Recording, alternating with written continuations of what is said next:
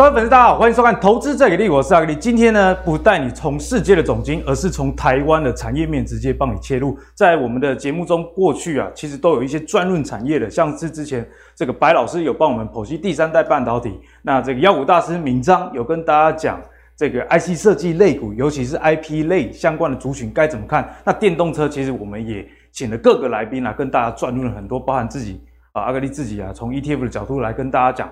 整个电动车产业该怎么看？不过呢，啊、呃，这个节目大概也快两年了，就独漏一个族群。那这个族群大家猜猜是什么？哦，忠实的观众朋友应该看到标题就知道，就是生技啊。其实，在生技呢，是阿格力这个节目中一直没有讲的主题。那为什么没有讲呢？是因为啊，其实生技产业跟别的产业有很大不一样。大家知道说，阿格力。生技拿到博士，虽然现在那个知识应该已经还给学校了啦，哈，大部分头脑想的就只有股票的事情。那生技这个产业，在我自己看来，跟半导体以及 IC 设计比较不一样的是，诶，像我们以前在实验室啊，隔壁实验室在做什么，诶，其实你就不一定。知道哦，大家懂我意思吗？它并不是说，哎，成熟制程，那每一家公司都在做一个成熟制程。那先进制程，那可能台积电很强，那 Intel 也有一些，三星有一些，你大概可以知道他们在做什么事情，那各自的进度到哪。可是生技产业就是说，哎，A 公司开发 A 的这个适应症，B 公司开发 B，C 公司开发 C，哦，所以其实每一家公司做的事情哦，拢无同款，所以你要有一个通者去分析这个产业是比较困难的。不过，阿格力的团队，还是非常用功。今天找回来了一个大师来跟大家好好的解析啦。好，首先我们先来看一下为什么最近啊跟大家聊到生计。其实我们灵感是来自于，诶最近这个康友哈，这个前年不是因为这个财务困难被强迫下市吗？那其实检调就去查了，结果发现怎么样？诶原来这一开始就是一场精心策划的庞氏骗局。其实生计还蛮多这种骗局，例如说像美国哦，美国这个一滴血。哦，可以测百病，对不对？后来这个不是募了几百亿哦，真的是赚了很多的钱，就是因为怎么样？就我刚刚跟各位讲的，以前我们在念书的时候，隔壁实验室的同学他做的东西，你都不太知道他在做什么了哦。你要很详细的研究、深入的看完各式各样的期刊，比较能了解。所以在产业上也比较容易有一个骗局啦。哦，当初呢是这个厦门奔马集团的负责人王命亮为了草地的资金呢，哦借台籍人士。这个黄文烈鲑鱼返乡，结果没想到是一家是一条鲨鱼啊，不是鲑鱼，在整个资金市场呢吸了两百多亿，然后也让很多投资人血本无归了。所以在今天的节目上要跟大家聊的就是，哎，生技你该怎么去判断？如果大家有关心生技的话，会发现，哎，台股从今年以来啊，整个大盘跌到密密茂茂，半导体密密茂茂，可是生技以及生技化学相关的这些公司，其实涨势是相对。逆势大盘的哦，好，所以呢，今天就来邀请到我们的新来宾，是我们的阿方陈秀芳分析师。那他也算是阿格力的半个同行啦，因为他以前就有待过生技公司。坦白说，业界资历一定是比阿格力还要深，所以今天就特别跟他请教生技产业我们该怎么看，有没有哪一些的猫腻？好，那一开始呢，我们来看一下为什么要请阿方老师哈？因为阿方老师，我最近看到他一个资料啊，他跟会员讲了三只股票，第一个是宝林富锦哦，阿斗生阿呢。那另外一个是美食，图也长这样。然后呢，最后一档的智勤啊，哦，智勤最近也是非常非常的强悍哦。所以从这三档的股票，我们就要来跟这个阿方老师请教。哎，你大家厉害！这三档你居然挑得到？毕竟整个盘势是比较弱势的一个状况嘛。哎，老师，这三档你当初选中它的这个关键在哪里？先讲一下我的选股心法好了哦。第一点就是要看生计。医药研发公司，他们近期有没有解盲跟取得药证的题材？这个东西要去哪里搜寻呢？其实公司的官网上面都会放上每个公司它今年或是之后的这颗新药的研发的进程。哦，所以不是看新闻，很多观众朋友看到新闻，哎，解盲啊，已经取得药证啊，然后才去买，可能就会买在相对的高点，对不对？对，这样就。就不是事前布局的概念了啦。所以阿芳老师，我们这个观众朋友该怎么样去取得这样的资讯呢？才不会看到新闻你再去买就没糊啊？对，就像宝林富锦好了，他们在官网上面也是有有呈现他们今年的研发进程。所以那时候宝林富锦他在官网上面他在说他拿百灵那一颗药在三期在中国在三期临床实验解盲的时间会落在今年的 Q one。哎、嗯，这样就是很大的消息，对不对？因为阿芳老师，我们知道这个临床有一二三期，对，第一期哦，先帮各位科普一下，就是甲矿 A 细胞哈，美系才有资格进入第二期啦。然后第二期就甲矿 A 细胞阿五好个嘛，哦，就是它临床人数会一开始就可能几个人，那第二期会可能十几个人，第三期。百人甚至千人以上的规模都有，嗯、所以呢，三起刚刚阿芳老师讲哦哦，宝林富锦其实在他的公司的资料就有跟大家讲到说哦，第一季这个三期临床的结果可能就知道了哦。那这个三期过了，离上市这个新药开卖哎就不久了，对不对？没错没错，所以呢，公司是说是在三月底。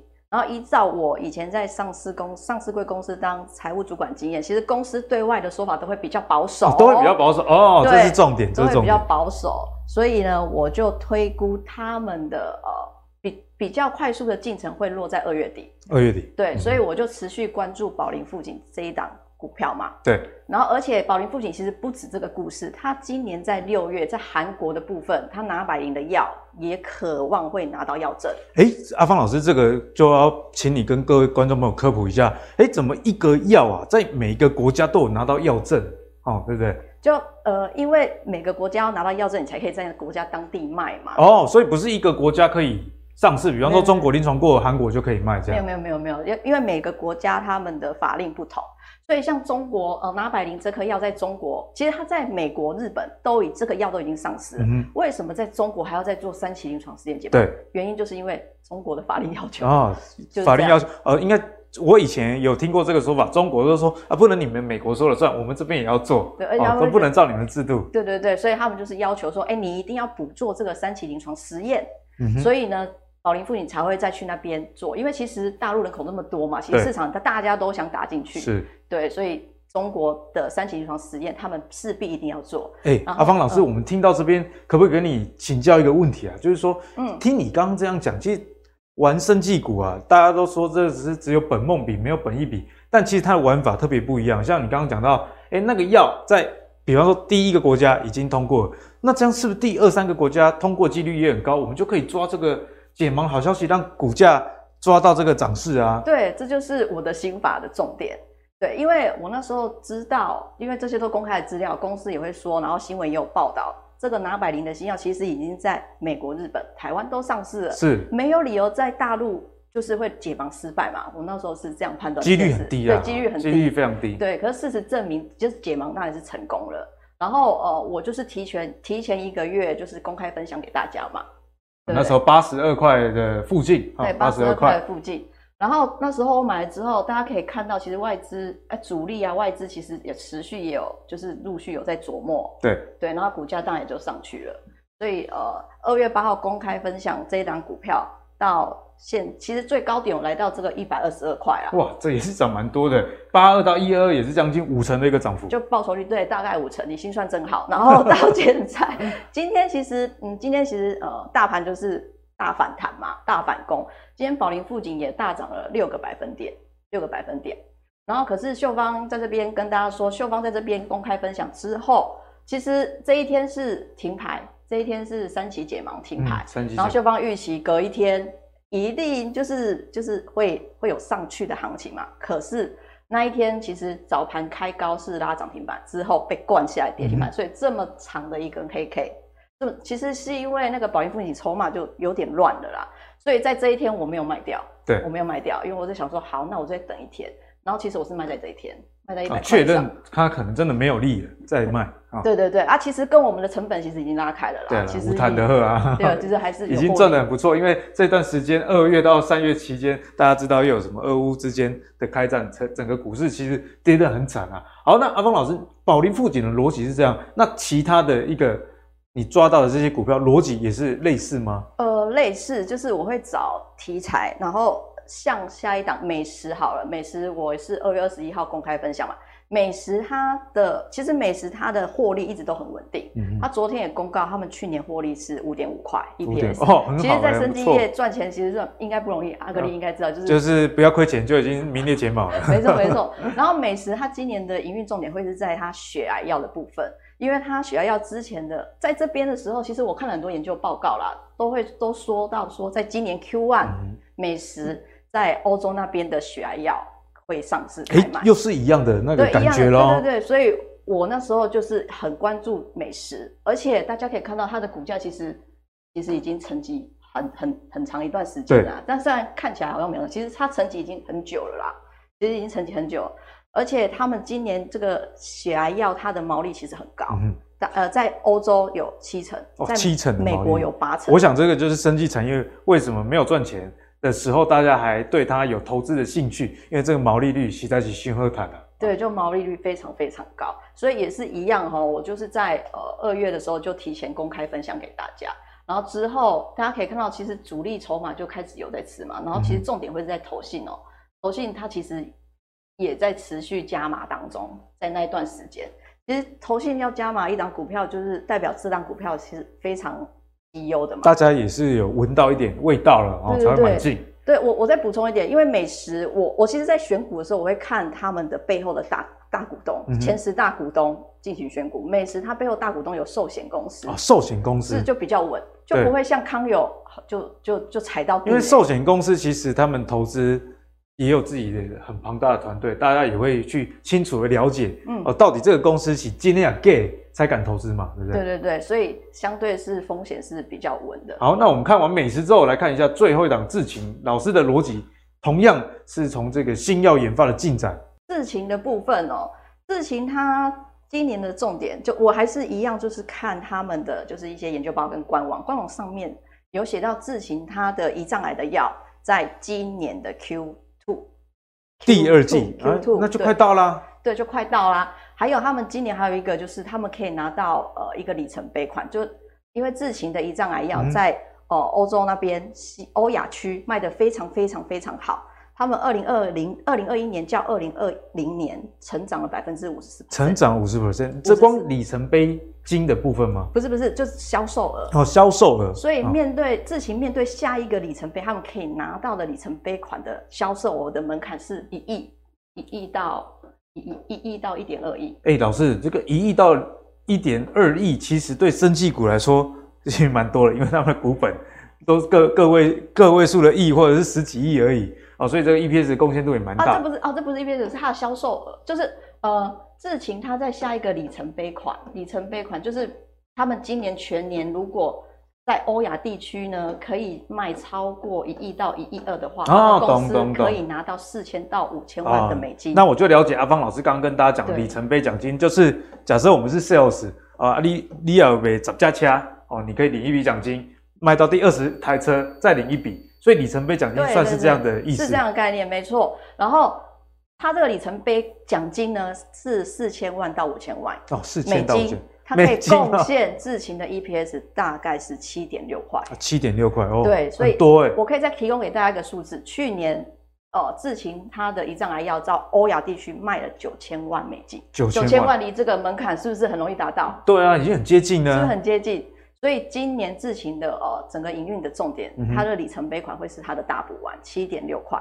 然后它的本业的部分呢，当然也是有赚钱啊。它去年赚了二点九五块，然后今年就给它再笨一点好不好？就赚三块好不好？这样加起来也有十块啊，赚一个股本。那以现在的这个股价来看，如果观众朋友喜欢有本一比的，那这个确实有本一比，而且不到十倍了。好，那这个智勤呢，这家公司阿格力也蛮喜欢的。为什么蛮喜欢？因为它的胰脏癌新药算是台湾第一家拿到美国 FDA 核可的癌症新药的公司，所以玩真的不是康友那一种，好不好？而且阿峰老师，我们这样听起来，其实生技产业如果看得懂的话，诶，其实可以一鱼多吃的，对不对？像之前的这个胰脏癌的药，其实几年前就已经在美国解盲成功了，可是陆陆续续在这几年，哦，今年又要拿中国的药证，那之后又有里程碑的奖金，其实不是说，诶这个。药啊，研发成功之后，公司就已经利多出尽了。其实跟大家想的不一样哦。对，不一样。所以这就是呃，我就是说他的故事，今年的故事不止这一个。对，他是。所以你的意思是说，现在还可不可以买？现在哦。对，我觉得可以。哎、欸，老师跟大家说还可以哦。那我我想老师应该也不是乱讲，因为老师刚刚有说嘛，其实第二季才会有这个。呃，像中国药证的通过，那市场上自然媒体如果在报道的话，对股价就有推波助澜的一个机会了。不过不是一定涨，因为还是要看大盘的整个环境哦，好不好？好，那老师呢刚刚跟我们讲完了第一个，近期有没有解盲跟取得药证，所以这个就是大家要做的功课。那如果懒得做功课怎么样啊？就是追踪阿方老师，他会帮你做功课，因为每一家。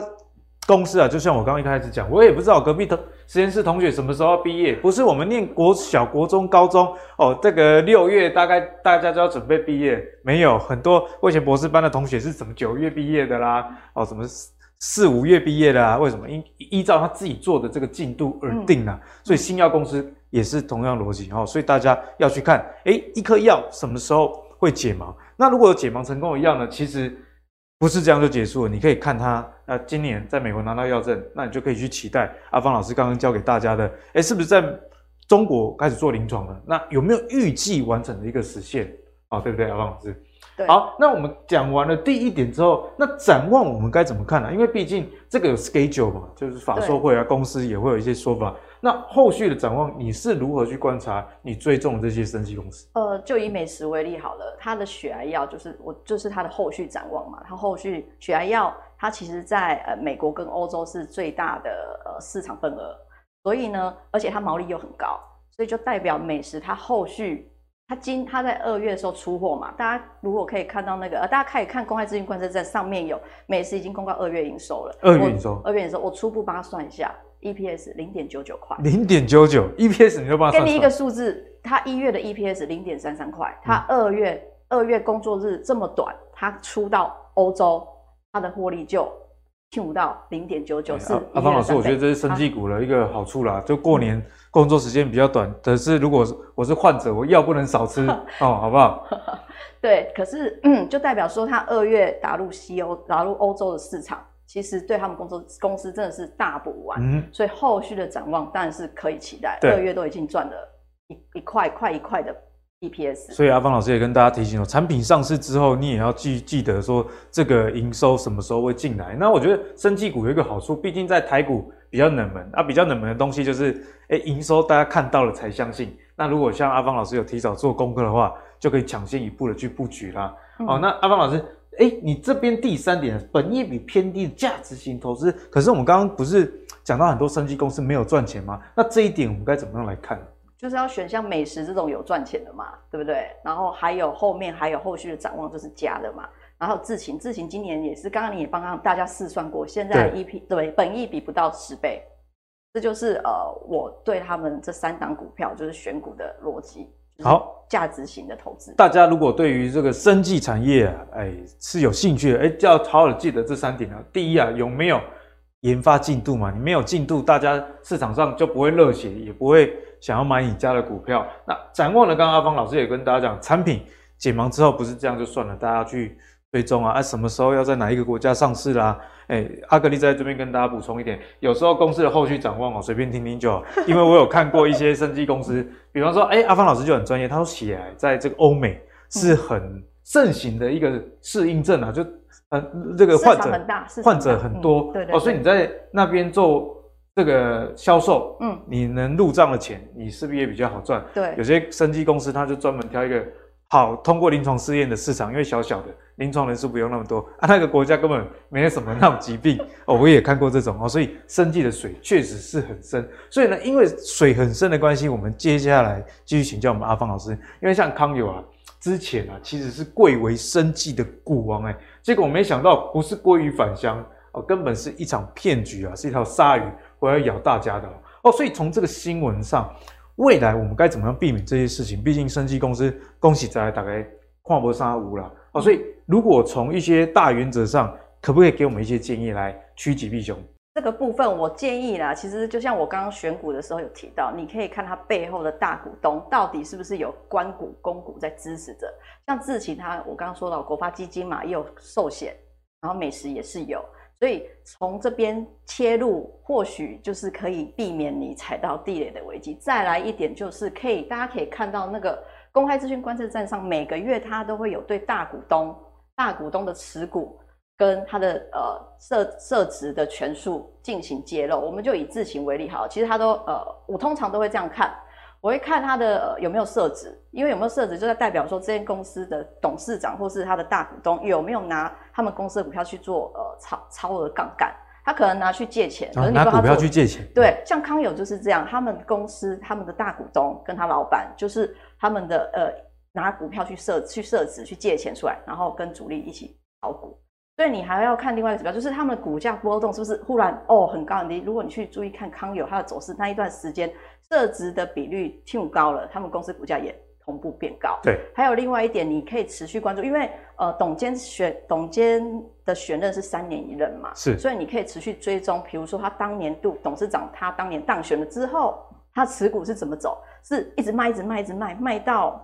卖到刚刚好不会解任，不会解任就是依照公司法嘛，嗯、就是你当选时的二分之一，你之后你卖股不能超过当选时的二分之一，如果你超过，你就会被解任，你就不能当董事长了。对对，就不能当董事长了。所以你要去看说，哎、欸，他董事长他的态度到底是加码公司股票，还是他们偷偷每天一直在卖？因为康友也是偷偷一直在卖股票，好像就我印象中每天都卖一点点一点点，他就卖九张九张九，可是这个统计是在呃每个每个月的。四月十五号，所以你可以追踪每前一个月的哦，所以他那你还是可以嗅到一些味道。他当时每天卖九张，是当天卖九张就不用申报，对，十张才要申报。哦，他刚好走在这个法律下限。不过阿芳老师刚刚提醒大家，如果一看月份统计，你还是可以看到他有没有卖的。对对对，你而且你可以持续追踪他大股东持股水位。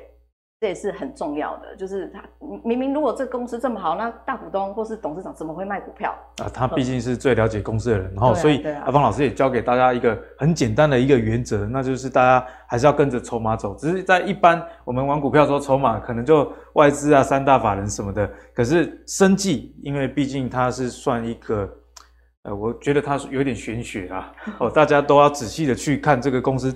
到底在做什么适应症？技术又是什么？其实水蛮深的。那在既然在这样的情况下，它就是属于一个比较长期投资的产业。长期投资不是说叫大家长期投资生技产业，而是原始投资生技产业这些大股东，其实他看的不是很短的事情。对，因为他也知道要投一个药，可能几年后，十年磨一剑。对，可能十真的是十年以上才有一个产品出现。所以如果大股东是这些寿险啊、国发基金，那就代表哦。那这些诶、欸、大的机构有做过一些初步的功课。那如果像康友这种哦，大家就要多加留意哦。那如果都不懂哪一个机构也没关系，每个月至少看一下你手上投资的这个生技股设置的状况是怎么样。对，哦，设置的状况就可以提前避免一些风险了哦。所以阿芳老师跟大家讲的非常的清楚。好，那刚刚阿芳老师教我们这个生技产业，你要看里程碑，那要看这个解盲，然后再到筹码。接下来没有这么简单，放过你好不好？我们从技术。上来看，因为我觉得生技股哦，常常有这种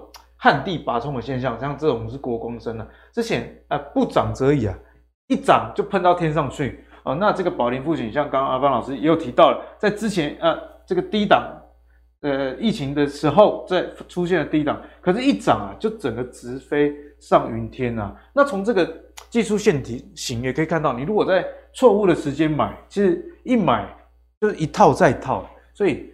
根据阿芳老师你自己的经验啊，像生技类股啊，技术分析常常这样旱地拔葱，一下就突破所有均线。但是呢，你去看它成交量又很少，大家又不敢碰，你是怎么样来面对这样的一个现象？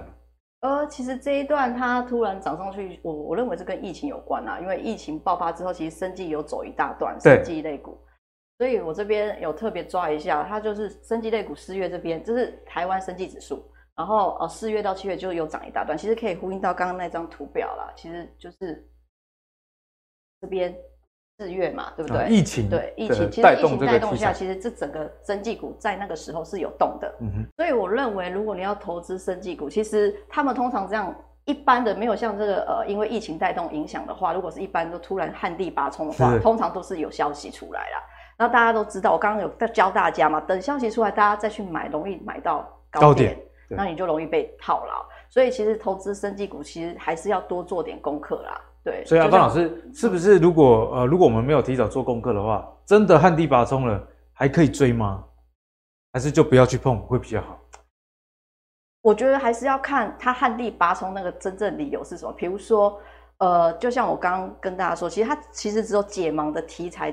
的话，然后你还是要去看后面它的市场份额有多大，嗯、因为解盲之后一期、二期、三期，如果是一期的话，我是建议就不用追了，因为其实它离最后上市的时间还很久。哎、欸，这是关键哦，一二三期，我们刚刚有跟大家讲，第一期，哎、欸，其实安全性测试过，了，大家不用那么兴奋，对，好好不用那么兴奋。所以如果现在是一期解盲，让你看到，哎、欸。或突然冲上去，我建议那就那就先放过它，我们再等等，嗯、就等最后真的比较靠近，真的是有业绩出来的那个段落，我们再进去进去琢磨。是这样。好，嗯、所以呢，阿芳老师也提醒大家哦，这个临床进展的解盲，你要看阶段。如果是早期的一二期哦，那不要轻易的去追。那三期如果真的涨也涨很多了，你就找下一档啊、最终阿芳老师，因为台湾的生技股其实很多，那每一家公司都有各自的进展，你就抓这个节奏。敢去操作，我想这样是比较好的。好，那刚刚阿芳老师跟大家介绍完技术分析上该注意对应临床的阶段之后，接下来也要跟阿芳老师来好好的讨教讨教。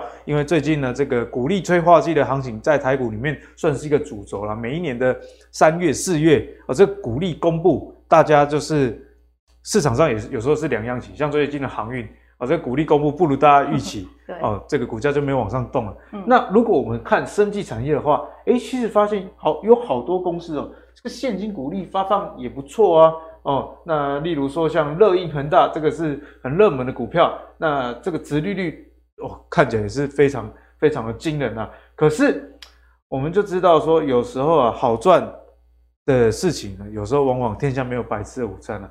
所以我们可以单纯从殖利率来判断。这些公司就可以存股吗？还是说有另外的一些想法呢？嗯，我的建议是这样子啊，因为我刚刚一直提到，其实生计很容易因为消息面影响，然后就突然暴涨上去嘛，对，对不对？其实你还是要看这个股这这档股票它之后后续的发展是什么嘛。那如果你很容易，你因为这个殖利率，然后你去买这档股票，而且刚刚大家也提到说那个成交量很低，你很容易因为你赚到股息。股息，然后你赔了股价，因为它就没有公司没有题材，它永远就是一条线，对 没有死亡的一条线。所以如果你要存股的话，我其实不建议大家存生技族群呐、啊。哦，所以生技还是适合做刚刚讲的这个好消息出来的时候的这个价差，对不对？还有后面，因为除了那个价差，它还要看公司一整今年一整段嘛的故事到底有没有、嗯、对，所以这边我还是就是比较不建议大家就是做生技的。就是高值率的股票，对，例如说像这个恒大啊，或者是乐音这些口罩，那之前业绩那么好，能发那么多股利，是因为疫情的关系。对，啊，现在疫情开始趋缓，虽然大家还是戴口罩了，但是口罩已经没有那么缺了，那你自然口罩的毛利就会受到影响哦。所以你给大家建议就是说，不要看到生技股的这个高毛利率啊，以及高殖殖利率这两点呢，你就觉得说啊，这特懂啊，存股没有问题哦。我们大家还是要去看这个临床的一个进展啊。对。好，那阿芳老师呢？你之前的进展我看了一下，哎你之前经历是这个财务方面的人员，所以呢，我今天就要特别来考考你，因为生技产业说实在打个一财报跨我，因为它没有 EPS，哦，但是我觉得你讲生技公司没有 EPS 这件事情，其实也很不公平。哦，我以一个念过生技的人来讲，因为人家在做研新药研发，那人家研发的时候中间过程有很多的钱啊，哦，可能偶尔有这个授权金对哦，把这个自己的专利卖给比较大的公司，但是在大部分的情况下呢是没有 EPS 的。可是，在没有 EPS 的情况下，我们该怎么知道一间公司还撑不撑得住？哎，这个就要特别来请教阿芳老师。好，其实财报上面。我认为那个现金，我通常会观察的两个重点。第一个重点会是公司到底有没有钱，有没有钱。哦、虽然大家看到康友事件，好像就是财报被美化的非常漂亮，其实专业人士看到康友财报，哇塞，天哪，怎么那么棒？其实专业人士也会被骗，可是其实我认为，其实财报还是可以让大家参考，可是它不是唯一指标，嗯、你还要综合参考。就是刚刚讲的，对啊，你可以背后大股东啊，现金跟大股东等等。对啊，背后大股东还有直接那些小小的讯息，你多留心一点，你就会获得更多。然后像我们就以智勤为例好了，智勤它在，因为它那个今年的财报还没有只还没有上传，所以它只有到。Q 三的数字二十五亿，它现金二十五亿。我通常会看公司现金够不够，因为你要有钱，你才可以继续做下面的事嘛，对，对不对？不然这一颗药解盲成功，下一颗在哪里？对，你就没有新的没有新的研发的重点嘛。然后再来，我还会再看一下这研发费用，研发费用，我们可以看到智勤它的研发费用就呃，其实你如果单看数字，其实不准。其实我建议是看百分比啊，其他百分比是落在二十三、二十四。嗯哼。所以我可以给大家一个概念哦，因为我去调查了一下康友，它在二零一三到二零一八，你知道它的研发比例占多少吗？占多少？零点一五到零点五三。啊，都这感觉就假公司 嘛，对不对？就是。没有在学校没有做实验怎么毕业？大概是这种感觉。对对对，对，所以我给大家这样数字，大家可以知道说，哎，其实智行它真的是有把钱花在研发上面了。所以我从这边判断，就是我认为自己它是一间好公司。嗯、所以这个指标就是交给就是交给大家，然后分享分享给大家。那我们是不是也要对应一下研发的金额跟它的现金撑不撑得住？啊像这边这个研发的费用。呃，其实我我认为是对这个营业收入啦，因为你有收入，你才可以去投入研发嘛，就等于它就是一百块钱，它就是营收赚一百块，他拿二十三块，对对对，去继续研究，对对对，继续研究，对，所以就代表说这间公司它真的是有在持续研究的。可是如果你赚一百块，一百块拿来研究，那你不用发薪水啊，对 对不对？所以其实这个。这样子的比例，我认为是健康的。嗯，我认为是健康的。好，那刚刚的这个阿芳老师呢，也跟大家提醒了，大家可以关注这个研究发展费用到底有在走，到底有在这个给如果没有做研究，那未来进展也不知道在哪里。那有一些公司这个有在做研究，但是营收还没有进来的话，阿方老师也建议大家可以去看这个现金与约当现金啊。就比方说，你如果研发一年要一亿啊，按你账上的现金还有个五六亿，那代表说。接下来五年可能是不会倒掉哦，所以大家可以从这个财报细节哦，真的可以抓到说，哎，生技公司到底有没有一个前景所在啦？好，那接下来要跟阿方老师请教的就是说，哎，其实，在生技股里面呢，大家都说啊，这个新药研发公司风险实在是太高了。可是，毕竟生医这个领域啊，其实。子分类蛮多的，嗯，那有没有哪一些你观察是说，哎、欸，其实也蛮适合观众朋友去做追踪，毕竟可能是也有赚钱，那在营运上大家也比较好理解。呃，像是金硕，我想大家应该都知道，哦它是隐形眼镜，对，金硕隐形眼镜，对对对，大家可以看到哈，金硕它其实每一年都有在赚钱，然后去年赚了十七点八四块。然后随着疫情现在的复苏嘛，因为它其实最主要是在日本跟它卖到日本跟中国大陆。然后随着疫情的复苏，公司呃他们有出来讲，今年的 EPS 会有二十二块，会有二十二块，二十二块。然后现在股价其实才在四百多。所以你意思是说，之前疫情的时候，大家都宅女都戴那个眼镜，就就不用出门就戴眼镜嘛。那现在出门了，就是要戴一下瞳孔放大片，就对，对对，就比较漂亮，比较漂亮。所以其实这张股票，我认为是可以去关注的，因为其实它真的是就是有获利。有获利，然后它背后的股东也是像我刚刚跟大家提到的，就是有寿险在里面，所以其实大家也不用太担太担心。金硕算是蛮名门正派的公司，而且产业大家也很好理解，就隐形眼镜。对，哦、可是因为它就是会被分类在生技族群，就除了生技新药之外，就它分类就是很广，像有一些医材也是生技，也是分类分类在生技下面。好，那除了金硕以外，老师，我们有没有其他的公司可以特别去留意呢？再是这一档宝瑞啦。当宝瑞的话，其实我这档这公司的老板，他其实我觉得他是个很很很很有企图心，因为他就是利用了呃并购去扩张公司的版图。这间公司是在做 CDMO，你可以把它理解成生技业的台积电啊。CDMO 就是委托研发制造制造，对对对对对，所以他们公司他先做小分子的，小分子的话就是。一般我们去呃药局可以买到的药就就是小分子，这样大家应该比较好理解。就是一般去药局可以买到药，化学的那种药，化学成分的。对对对，所以它是主攻是小分子的。哦，宝瑞的话，它也是比较罕见，是它有配息跟配股啊，配息配股，算是在成长的公司哦。对对对，所以他们其实对自己也是很有信心，他们近几年来他都有配股票。所以这也是我持续就是有关注它的重点啊，然后因为它的股价其实现在也是也是被打到相对比较低的啦，对，所以这一档股票我就是推荐给大家，就是大家可以留心，可以留心，嗯，嗯。好，那最后呢，就是要来跟阿芳老师好好的请教，就是说节目进行到这里，相信大家收益也很多，一路从这个生技公司一，尤其是新药研发的，你要看一下，哎，有没有解盲成功，以及有没有一些药证。啊，新的一个进展，那你可以根据这样的节奏呢，去找到一些诶近期内比较有股价动能，而是可能哦，不是一定会发生，因为还是要看一下大盘啊。不过你有这样的逻辑之下，其实成功的胜率就很高。那阿芳老师也刚刚跟我们讲了，哎，你可以看一些约当现金以及研发费用的部分。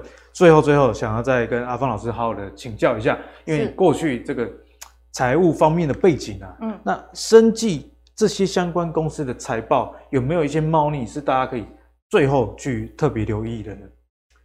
嗯，我认为就是财报嘛，就像我刚跟你有说的，就是在康友的部分，其实它都已经被美化了，被美化的非常非常非常严重了。所以我反而觉得财报就只是呃一个可以参考的指标。我还是比较，我认为应该还是看股东背景，还有那些、嗯、呃就是大股东的动向去做留意，因为毕竟。哎，毕竟就是大股东一定是最知道公司现在内部到底怎么样。如果内部有什么不好，他们一定会很紧张，他们一定会想方设法赶快把股票卖掉，或者做一些什么套现的动作。对，所以我认为，呃，应该是会先要观察，就是大股东的动向，是比较是会抓出猫腻的点啊。好，那最后阿芳老师给我们大道至简的一个观察，就是说在筹码部分确实。钱是骗不了人的，财报可以骗人，但是你有没有持有股票这件事情绝对是逃不掉的。那大家就可以根据阿芳老师教给大家，哎，这个新药公司背后有没有国发基金？因为国发基金一定是看好有潜力的，那才会去投资你嘛。那寿险资金，寿险的钱都放的比较长期，比较不是这种隔日冲的那种外资，大家就可以观察他们这个资金。